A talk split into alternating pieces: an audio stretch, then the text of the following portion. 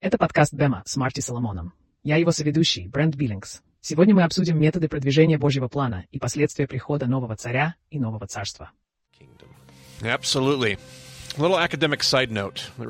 Абсолютно. Хочу сделать небольшое академическое замечание, которое не совсем относится к сегодняшней теме, но стоит упомянуть. Лука использует литературные приемы в своих работах, особенно в «Деяниях». Он написал двухтомное произведение «Евангелие от Луки» и «Деяния». Я считаю, что Евангелие от Луки на самом деле было написано последним, а «Деяния» тесно связаны с ним, в то время как Евангелие от Иоанна на самом деле является третьим. Не все разделяют эту точку зрения. three. Not everybody agrees with that. Alexander Shaya is one guy that I really appreciate his perspective on that, and I think he's got it in the right order. Александр Шая – один из тех, кого я очень ценю за его взгляд на этот вопрос, и я считаю, что у него правильный порядок. Он полагает, что Матфей был первый, Марк второй, Иоанн третий, а Лука четвертый. В своих деяниях Лука использует литературный прием, при котором после длинной проповеди идут несколько историй, за которыми следует опять длинная речь.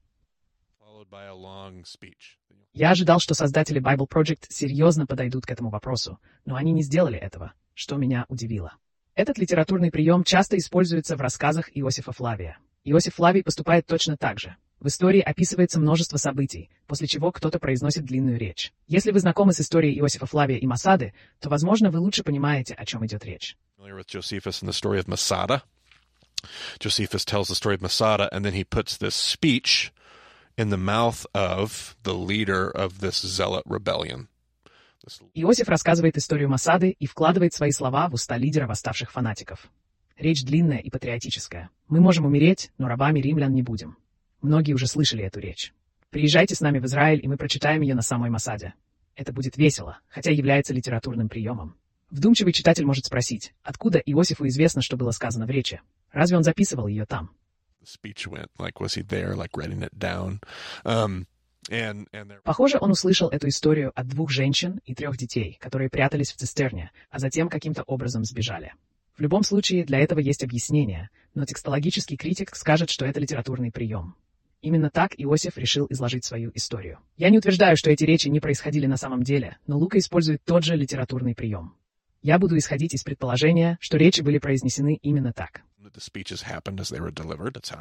Вот как я планирую читать свою Библию, используя тот же литературный прием. Лука описывает некую историю, а потом стремится расширить ее с помощью проповеди, как это видно в первой и второй главах Деяний. И что же происходит в конце второй главы Деяний, Брент? Большая проповедь Петра. Затем у нас будут Деяния, 3 по 7 главы. И что дальше? Большая речь Стефана. Речь Стефана, за которой следует несколько глав. Затем снова большая речь и еще несколько глав. К концу книги «Деяний» Павел внезапно рассказывает историю своего обращения к Феликсу, Фесту и Агриппе. Получается чередование историй и речей. Речь, за которой следует история, затем снова речь и так далее. Это литературный прием. There's a literary device at play here. I am wanting to go through Acts in chunks. Я хочу изучать деяния поэтапно, но не строго следуя разделам, которые использует Лука. Я стараюсь придерживаться их, но иногда отступаю. Я хочу, чтобы слушатели подкаста Бема узнали о одном интересном литературном приеме, который там присутствует. Приглашаю вас познакомиться с ним поближе. Узнайте больше самостоятельно. У нас будет другой план, но имейте в виду эту схему. Для большинства наших слушателей, вероятно, не будет удивлением, что библейские авторы заимствуют элементы своей культуры и адаптируют их, чтобы рассказать о Боге. Они как бы говорят, вот что-то знакомое вам, и мы хотим показать, как наш Бог переворачивает все с ног на голову.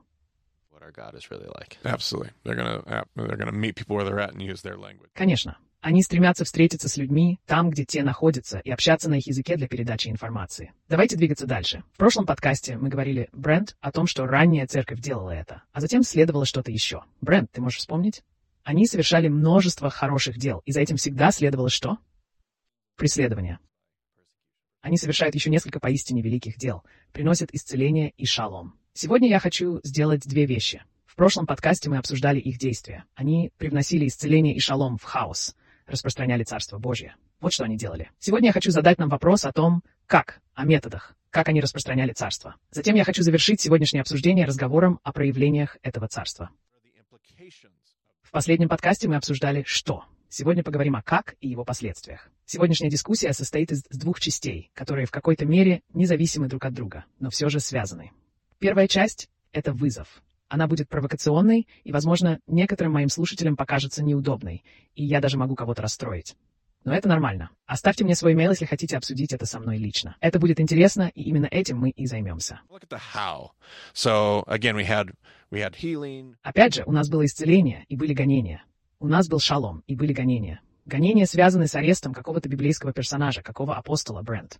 Он апостол? Stephen. Stephen, right? Is it? Well, is he? He's an apostle. Well, Stephen, the good old Bible character, Saint Stephen. Скажем так, Стефан – известный библейский персонаж. Святой Стефан. Давайте считать, что это так. Итак, его арестовывает Синедрион. После этого следует длинная речь, в которой он противостоит иудейскому руководству, а потом его забрасывают камнями.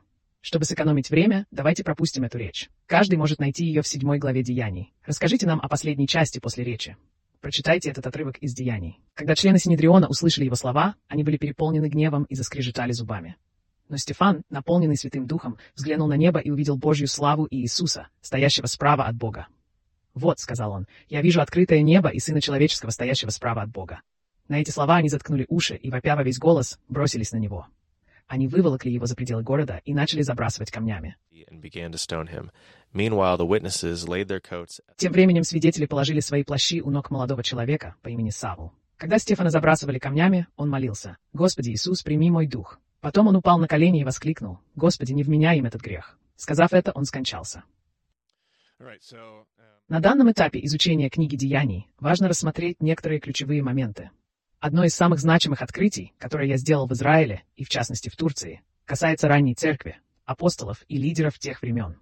Чтобы осознать, с какими трудностями сталкивались первые христиане, не требуется долго читать книгу Деяний. Почти каждая из первых глав повествует о противостоянии и преследованиях, с которыми они сталкивались. Наиболее значительным источником этих гонений, по всей видимости, была их собственная религиозная община. Это не так уж сильно отличается от того, что мы наблюдаем сегодня. Вспомним, что Синедрион уже казнил их лидера и продолжает активно гнать это движение. Решение учеников продолжать полно рисков и опасностей для них самих, но они не останавливаются. Поражает, каким образом, с помощью каких методов они следуют за своим раввином. Их раввин научил их, как это делать. Еще в Нагорной проповеди Иисус дал учение о том, как реагировать на несправедливость. Он сказал, что если кого-то ударят по правой щеке, то следует подставить и другую. Подставлять левую щеку. Если хотят судиться за верхнюю одежду, которая на иврите называется таллит, они должны были отдать также и свою нижнюю рубашку. Их внутренняя одежда называлась халат. По закону Ангарии, если солдат приказывал нести груз на расстоянии одной мили, что им нужно было сделать? Пронесите его на расстояние двух миль. Возможно, мы уже обсуждали это, когда изучали Евангелие от Матфея и Нагорную проповедь. Многие воспринимают слова Иисуса как абсолютно пацифистские. Однако это не совсем так, если учитывать контекст. Когда Иисус говорит о том, что нужно подставить другую щеку, какую именно щеку он указывает? Брент, правую щеку. Right cheek. The right cheek. And in a world where all personal interaction is engaged with the right, В мире, где все личные взаимодействия происходят с помощью правой руки, удар по правой щеке предполагает обратное движение. Это лучше всего демонстрировать не в подкасте, а при личной встрече. Возьмите друга и попросите его встать перед вами, а затем скажите «Ударь меня правой рукой по правой щеке» и посмотрите, как он это сделает. Удар правой рукой по правой щеке придется на обратную сторону ладони. Это будет очень неудобно для того, кто наносит удар. Striking. it's going to be a really weird MMA type swing. Um, so, so th- this was a if you're backhanding, Это будет очень странный удар в стиле боев без правил. В древних культурах удар обратной стороной ладони считался унизительным. Так обращались с рабами или людьми низшего сословия. Удар по левой щеке означал удар кулаком. Иисус учил своих слушателей, что если с ними обращаются как с низшими, они должны реагировать не насилием. Он не призывал отвечать насилием, а предлагал публично показывать несправедливость. Он призывает их противостоять несправедливости, освещая темные уголки. Это все равно, что сказать «ты бьешь меня как вещь», но если хочешь ударить, ударь меня как человека, которым я являюсь. Это не пацифизм, но и не оправдание насилия. Тоже относится и к другим примерам. Судиться из-за чьей-то верхней одежды – это крайне несправедливо и противоречит заповедям, которые присутствуют во всей книге Второзакония. Иисус учил, что если кто-то желает оскорбить вас до такой степени, то лучше отдать ему все и остаться перед ним обнаженным, тем самым показывая несправедливость его действий. В качестве другого примера можно привести солдата в римском мире, которому закон, известный как ангария, позволял заставлять человека нести груз на расстояние одной мили. Требовать пройти более одной мили было противоречием римским законам.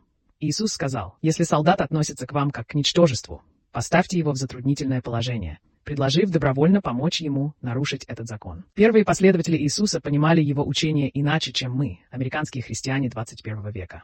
В Турции я неоднократно сталкиваюсь с историями о древней церкви и первых христианах, которые были мучениками за свою веру. Ты был на руинах Иераполиса, Брент. Да, это оставило сильные впечатления. Very powerful location. Yes. Close to Colossae, Laodicea. Рядом с колоссами расположена Лаодикия. Там находится мавзолей Филиппа, одного из первых последователей Иисуса.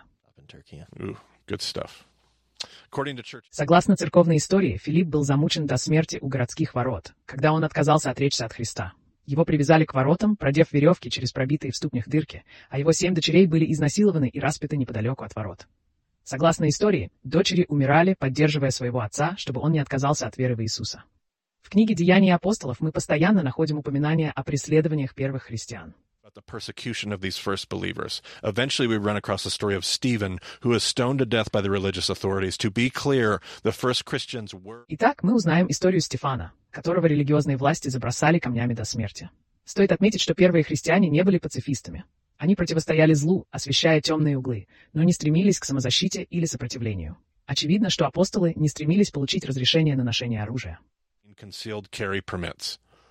They were not fighting for their rights. Они не боролись за свои права, не сидели, размышляя о том, что будут делать, если кто-то ворвется в их дом и начнет насиловать их детей. Спросите Филиппа, он прошел через это.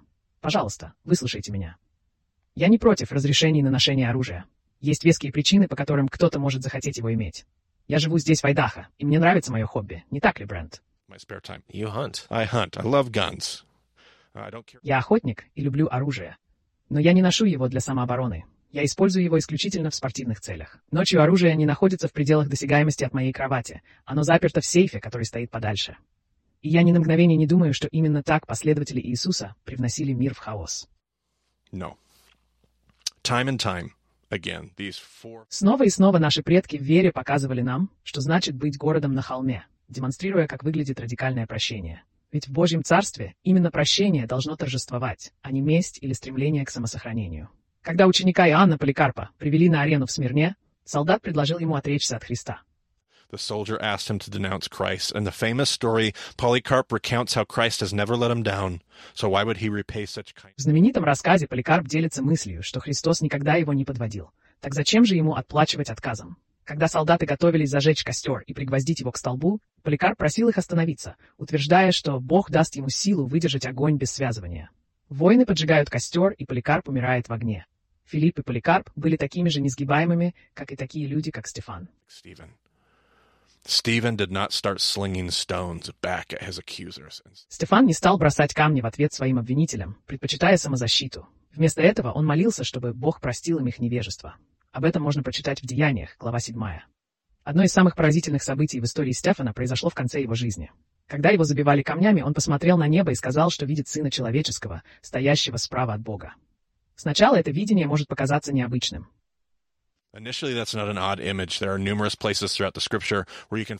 В Писании много раз упоминается, что Сын Человеческий сидит по правую руку Бога. Однако удивительно, что в одном месте Иисус не сидит, а стоит. Это единственный случай во всей Библии, когда Иисус описан стоящим справа от Бога.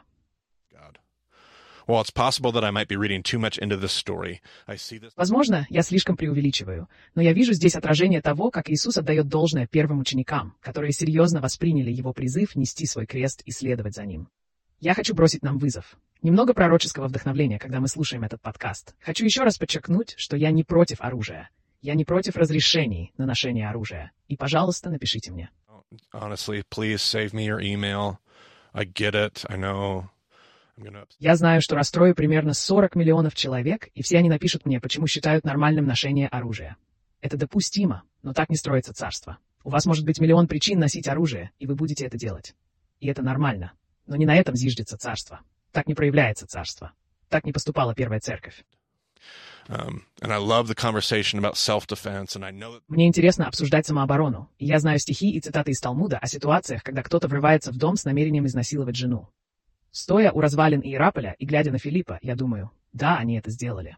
Они изнасиловали всю его семью, а он продолжал свое дело. Он служил ранней церкви, он поступил как мученик. Это не совсем по-американски, но это вполне по-царски. Я думаю, важно отметить, что его семья была полностью согласна с этим. Они не ожидали, что он выйдет из сложившейся ситуации, спасет и защитит их. Они сказали «нет, компромиссов быть не должно». No, don't compromise. Yes, and, and this is so different from the zealot agenda, and yet Brent Да, это так отличается от программы Зилотов. И все же, Брент, как много рвения нужно, чтобы дочери умоляли своего отца не отрекаться от Христа. Это требует огромного рвения. that takes an awful lot of zeal. Это трезвит. Sobering thing to think about. Uh, the, the, it's not that these are like people that weren't zealots; they were. Дело не в том, что эти люди были зелотами. Они были пылкими фанатиками-зелатами. Они просто перенаправили свой пыл в другое русло, но их рвение было таким же сильным, как у любого человека с кинжалом сикариев. Обратите внимание на этих первых апостолов. Они не скрывают кинжалы сикариев в своих рукавах, готовые к сопротивлению. Они посвятили себя другому делу. Но это достаточно для первой части. Давайте перейдем ко второй части нашего сегодняшнего разговора. Поговорим о последствиях этого царства. Мы обсуждали их действия, а теперь давайте поговорим о том, каковы последствия появления этого нового царя и царства. Брент, прочитай из Деяний 8. So, uh, what do you have in uh, Acts chapter eight? In the next chapter, Brent, read us some verses.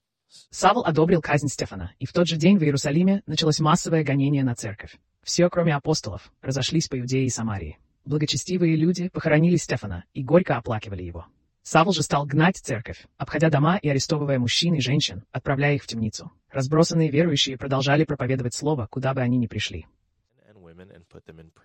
Филипп отправился в один из городов Самарии и провозгласил там о Мессии.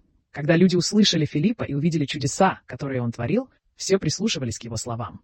Ведь с криками из многих выходили нечистые духи, и многие парализованные и хромые исцелялись, что принесло великую радость в этот город. В конце истории о Стефане появляется один из самых доминирующих персонажей Нового Завета. Кто это? Барабанная дробь. Саул. Trumpet blast. Saul. Saul, the Apostle Paul, originally known as Shaul, who stands and holds the cloaks of the accusers while he oversees and Савл, который позже будет известен как апостол Павел, стоял и держал плащи обвинителей, наблюдая и одобряя казнь. Хотя о Шауле мы еще поговорим в будущем, следующее, что мы рассмотрим, это ранняя церковь. Что снова происходит в ранней церкви, Брент? what, Brent? Persecuted. They're, Yes. Again, they're persecuted. They're now being scattered. They're being chased out of the land at the beginning of Acts. И вновь их преследуют, и теперь они рассеяны. В начале восьмой главы деяния их изгоняют из земли. Однако уже в следующем абзаце читатель убеждается, что Божий план искупления мира не остановить. Они продолжают нести шалом в хаос и исцеление в разрушение. Пока церковь рассеивается по разным уголкам империи, Филипп оказывается в Самарии. Ты помнишь это место? Самарянка у колодца. Никто туда не ходит, не так ли? Но они идут. Интересно, стали ли жители Самарии верить в Иисуса после встречи с женщиной у колодца? И что сделали все эти самаряне, которые упоминаются в четвертой главе Евангелия от Иоанна, Брент, после окончания этой истории? Что они сделали? Все поверили. Интересно, есть ли там какое-то движение? Они слышали о этом движении. Филипп отправляется в Самарию, чтобы проповедовать жителям. И Царство Божье стремительно развивается там, как учил Иисус. Кем приходятся самаряне? Будут ли они свои или чужие, Брент? Определенно, это аутсайдеры. Каковы же последствия для этого царства? Аутсайдеров принимают как своих. Если приходит этот царь и его новое царство, если шалом наступает посреди хаоса, если царство проявляется, если воля Божья исполняется на земле так, как на небе, то последствия для этого царства будут заключаться в привлечении чужаков. Ведь именно об этом шла речь с самого начала. Сессия 1. К чему Бог призвал Авраама, Брент? И партнерство было для чего? Благословить все народы. Вспомните первую и вторую сессии. Это сердце истории. Зачем он поместил свой народ на перекрестке всех земных дорог? Чтобы благословить все народы. И сейчас это происходит. Если наступает Царство Божье, то именно этого и следовало ожидать. Дальше идет история про колдуна. Мы не будем читать эту часть, но в следующем разделе главы колдун начинает следовать за ним. Услышав новость о том, что жители Самарии принимают Божий план искупления мира, церковь с радостью отправляет Петра и Иоанна на разведку. Когда Симон, бывший колдун, наблюдает за тем, как они изгоняют злых духов, его прошлое возрождается. Это раннее движение не ищет дешевых развлечений, духовных трюков или экономического прогресса. Они стремятся укрепить основу, и они убеждают Симона поступить правильно. У них была возможность подзаработать, но, конечно, они этого не сделали. Это была бы совершенно другая история. Continuing to follow the prompting of the Spirit, Philip heads down. Следующий рассказ очень вдохновляет меня, как последователя Иисуса. Продолжая следовать внутреннему побуждению, Филипп отправляется по дороге из Иерусалима в Газу, где встречает иобского евнуха, приехавшего в Иерусалим поклоняться Богу Израиля. Именно в этот момент большинству из нас было бы полезно узнать некоторые подробности. Может быть, Брент, ты сначала расскажешь нам эту историю, а затем мы обсудим контекст. Ангел Господень сказал Филиппу, «Иди на юг по дороге, пустынной тропе, ведущей от Иерусалима к Газе». Филипп последовал указанию и в пути встретил эфиопского евнуха, высокопоставленного чиновника, управляющего всей казной Кандаки и царицы эфиопов. Этот человек прибыл в Иерусалим для участия в богослужении и теперь возвращался домой. В пути он сидел в своей колеснице и читал книгу пророка Исаии. Тогда дух велел Филиппу, «Подойди и останься рядом с этой колесницей». Тогда Филипп подошел к колеснице и услышал, как человек читает пророка Исаию. «Понимаешь ли ты, что читаешь?» — спросил Филипп. «Как могу понять?» — ответил тот. «Если никто не объяснит мне». Тогда он пригласил Филиппа сесть рядом с собой. Вот отрывок из Писания, который читал Евнух. Его вели на заклание, как овцу, и как ягненок, который молчит перед стригущим его, так и он не открыл своих уст. В своем унижении его лишили справедливости. Кто может говорить о его потомках, если его жизнь отнята от земли? Евнух спросил Филиппа, «Скажи мне, пожалуйста, о ком говорит пророк? О себе или о ком-то другом?» Хорошо. А какой отрывок он цитирует, Брент? Знаменитый отрывок. Исайя 53. self or someone else. Then Philip began with that very passage of scripture. Страдающий слуга. Мы постоянно вспоминаем об этом, говоря о Иисусе, не так ли? Вернитесь на стих назад и начните читать дальше. What can stand in the way of my being baptized? And he gave orders to stop the chariot. Then both Philip and Евнух спросил Филиппа, «Скажи мне, пожалуйста, о ком говорит пророк? О себе или о ком-то другом?» Тогда Филипп начал с того самого отрывка Писания и рассказал ему благую весть об Иисусе. Когда они шли по дороге, они пришли к воде, и Евнух сказал, «Смотри, вот вода. Что может помешать мне креститься?» Он приказал остановить колесницу, и Филипп с Евнухом сошли в воду, где Филипп крестил его. Когда они вышли из воды, Дух Господень внезапно перенес Филиппа, и Евнух его больше не увидел, но пошел своей дорогой, радуясь. Филипп же появился в Азоте и продолжал проповедовать Евангелие во всех городах, пока не прибыл в Кесарию. Oh. translation. Филипп, вдохновленный Святым Духом, шел по дороге и встретил эфиопского евнуха. Этот евнух был казначеем царицы Эфиопии. Я не уверен, возможно, ваш перевод отличается от моего. Я всегда говорил, что имя Кандаки звучит как Кендис, что на английском значит конфеты. Кандаки, так пишется в этом переводе. Right, there. absolutely. Uh. Хорошо, они изменили это. В моей старой версии было написано Кендис, что всегда меня удивляло. Да, кто его знает? Я уверен, что Кендис — это не совсем корректный контекстуальный перевод, так что вы, вероятно, ближе к истине, чем я. Без обиды всем поклонникам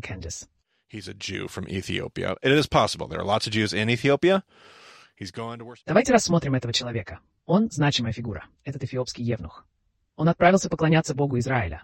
Не сказано, что он иудей, хотя это вполне возможно. Я считаю, что это маловероятно. Если бы он был иудеем, это, вероятно, было бы указано как важная деталь. Лука, возможно, упомянул бы, что он иудей из Эфиопии. В Эфиопии действительно живет много евреев. Он направляется, чтобы поклониться Богу Израиля. Возможно, он иудей, но мы этого не знаем. Uh, reference for that is Deuteronomy 23, verse 1. Даже если он еврей, как евнух, он не будет допущен к поклонению Господу и будет исключен из собрания в храме. Ему придется поклоняться Богу как иностранцу, подобно язычникам. Он может молиться в том же дворе, что и язычники, но не должен приближаться к ним. В книге Второзакония четко запрещается тем, у кого повреждены или изменены половые органы, входить в собрание для поклонения. Ссылка на Второзаконие 23 с 1. Uh, an entire town of uh. Этот евнух несет с собой свиток Исаии. В чем здесь странность, Брент? В то время свитки трудно найти. Yeah, that's a big deal. Um, Мы помним, что в начале третьей сессии мы говорили о том, что во всей деревне было всего несколько свитков. Очень мало людей имели их. В большом городе сотнями или даже тысячами жителей была бы лишь горстка свитков. У них не было полного писания. То, что у этого человека был свиток Исаии, очень важно. Это указывает на его богатство. По крайней мере, он служил казначеем у Кандаки. Вы должны это ценить. Вы должны были этого ожидать. Он знал все, о чем мы говорили ранее. Он осведомлен. Если у него есть свиток Исаии, значит он серьезен.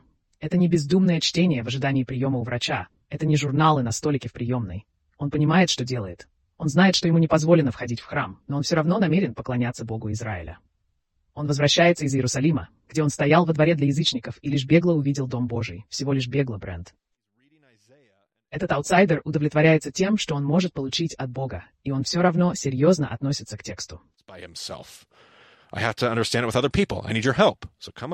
Теперь давайте вернемся к нашей истории. Филипп видит, что человек читает Исаию, и спрашивает его, понимает ли он, что читает. Как типичный житель Ближнего Востока, тот отвечает, «Как я могу понять это самостоятельно? Мне нужно разбираться вместе с кем-то. Мне нужна твоя помощь, подойди». Я представляю, как он чувствует, что именно для этого Бог направил его на этот путь. Филипп садится в колесницу и начинает объяснять смысл слов Исаии. В отрывке говорится, что Евнух читает какой-то отрывок. Брент? Jerusalem to worship the God of Israel on a holiday. It's a holiday reading. This is the prescribed reading for the trip. Исайя 53. Если он читает это, значит это чтение предназначено для праздника, что объясняет, почему Евнух читает его по дороге в храм и, возможно, продолжает размышлять об этом на обратном пути. Логично, что он направляется в Иерусалим, чтобы поклониться Богу Израиля в праздничный день. Это чтение предписано для праздничной поездки. Каждый еврей в тот день читал бы эти слова. Но теперь обратите внимание на то, что делает Филипп, ведь он знает текст наизусть. В отрывке ясно сказано, что Филипп рассказывает Евнуху о Иисусе, начиная с 53 главы Исаии. Сможешь ли ты найти это место, Брент? Да. Затем Филипп начал объяснять ему, начиная с этого отрывка Писания, благую весть о Иисусе. Хорошо. Предположим, что он продолжает читать. Вы не думаете, что он уже прочитал следующие несколько глав? У вас есть Исаия, Брент. Какие стихи? С первого стиха. Послушайте. It seems like it. Sure seems like it. Go ahead. Вот что говорит Господь. «Соблюдайте справедливость и творите добро, потому что мое спасение близко, и моя праведность скоро явится. Блажен тот, кто это делает, человек, соблюдающий субботу, не оскверняющий ее, и удерживающий свои руки от всякого зла». Делает ли это Евнух? Похоже, что так. Похоже на то. Продолжайте. Пусть ни один иностранец, связанный с Господом, не говорит. Господь непременно исключит меня из своего народа. И пусть ни один Евнух не жалуется. Я только сухое дерево. Стоп. С кем мы здесь разговариваем? С Евнухом. О, боже, он только что приехал туда и только что пережил это разделение. Он не может войти. Он хочет войти, но не может. Он это понимает и смирился с этим. Но я уверен, что он все еще борется со своими чувствами. Продолжайте читать. As a disciple of Jesus went to Isaiah 56. Ибо так говорит Господь, евнухам, соблюдающим мои субботы, кто изберет то, что угодно мне, и будет твердо соблюдать мой завет, тому дам в моем храме в его стенах память и имя, лучшее, чем сыновьям и дочерям. Где он собирается установить этот памятник и какое имя ему дадут? В храме. Я дам им вечное имя, которое будет жить вечно.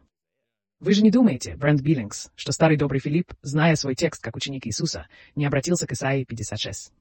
Это кажется вполне вероятным. Yeah, okay, let's read on. Let's just, let's just read Exactly. on a little bit. Yes, exactly. Это лишь догадки, но очень обоснованные. Он знает свой текст. Интересно, сколько раз Филипп видел свиток Исаии до этого момента? Он знает о нем, но как часто он на самом деле держал его в руках? Asked Philip, "Tell me, please, Я не знаю, но что за шанс ему подвернулся? someone else." Okay, now you might remember we После того, как он перестал удивляться, он сказал, «Так, подождите-ка, подождите минутку. Где мы находимся? Ах, да. Ладно, давайте продолжим чтение. Да, именно так. Подождите, нам нужно рассмотреть вопросы, которые задавал Евнух и на которые отвечал Филипп, потому что, по-моему, в этом кроется поистине великий урок. Евнух спросил его, «Ты можешь прочитать это, Брент? Найди его вопрос в книге Деяний и скажи мне, что именно он спросил Филиппа». Евнух спросил у Филиппа, «Скажи мне, пожалуйста, о ком говорит пророк, о себе или о ком-то другом? Возможно, вы помните наш разговор о концовке книги Исаии. Давайте добавим ссылку на этот урок в примечание к нашей передаче, Брент. Это был подкаст о третьей Исаия «Страдающий слуга», где мы обсуждали эту тему. Предоставим ссылку, чтобы слушатели могли вернуться и переслушать его по желанию. Мы обсуждали, что рассказ о страдающем слуге призывает Израиль стать слугой Божьим. Хотя мы всегда стремились говорить об Иисусе, вспомним, что в том эпизоде мы упомянули, что речь шла не преимущественно об Иисусе. Has Исаия не говорит об этом.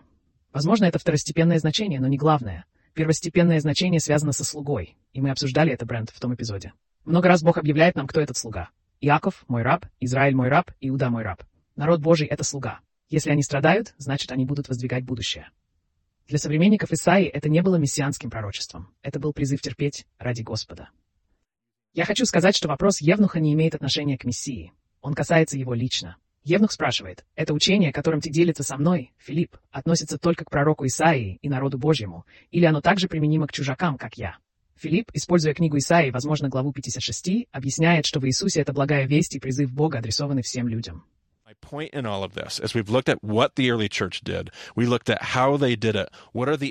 Хотя его могут исключить из собрания верующих в храме, он не исключен из общения с Богом и приглашен сотрудничать с ним в деле восстановления мира.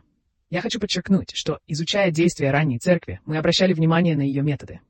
Каковы же последствия этого для царства? Sit at the table in this new Jesus community. When we read this passage and we just are like, oh, he's reading Isaiah 53 and he wants to know if it's about Последствия царства заключаются в том, что все люди, не принадлежащие к нему, все, кто находится вне его, все, кто нуждается в благословении, получают это благословение.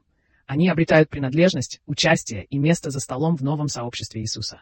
Читая этот отрывок, мы думаем, о, он читает Исаию 53 и хочет узнать, не о Иисусе ли это. Но вопрос не в этом. Он спрашивает, есть ли для него место в Царстве Божьем. Все зависит от Иисуса.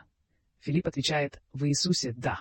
Именно это Иисус показал нам в тексте, в повествовании, в сюжете, в том, как его толковать. «Я узнал от моего Иисуса», — говорит Филипп, — «что у тебя есть место в семье Божьей». Именно это мы должны понять из рассказа, потому что в начале восьмой главы идет речь о самарянах. В середине восьмой главы обсуждаются те, кто хочет злоупотреблять этим. Теперь о евнухах из Эфиопии в конце восьмой главы. Здесь идет речь о чужаках. Суть нового царя и царства в том, что теперь чужеземцы могут войти. Думаю, это важно для нашего сегодняшнего контекста. Довольно неплохо, мне нравится. Если у вас есть вопросы или мысли, думаю, сегодня можно и не писать. Не нужно писать нам об этом. Хотите обсудить со мной ваше разрешение на ношение оружия? Отлично, буду рад это сделать. Расскажите, какое оружие у вас есть. Здорово, но не стоит со мной спорить. Вы можете не соглашаться. Это совершенно нормально. Можно не соглашаться. Зайдите на страницу Bema Discipleship в Facebook, поговорите об этом с другими слушателями Бема. В любом случае, спасибо, что присоединились к нам на Бема Podcast. До скорых встреч в эфире.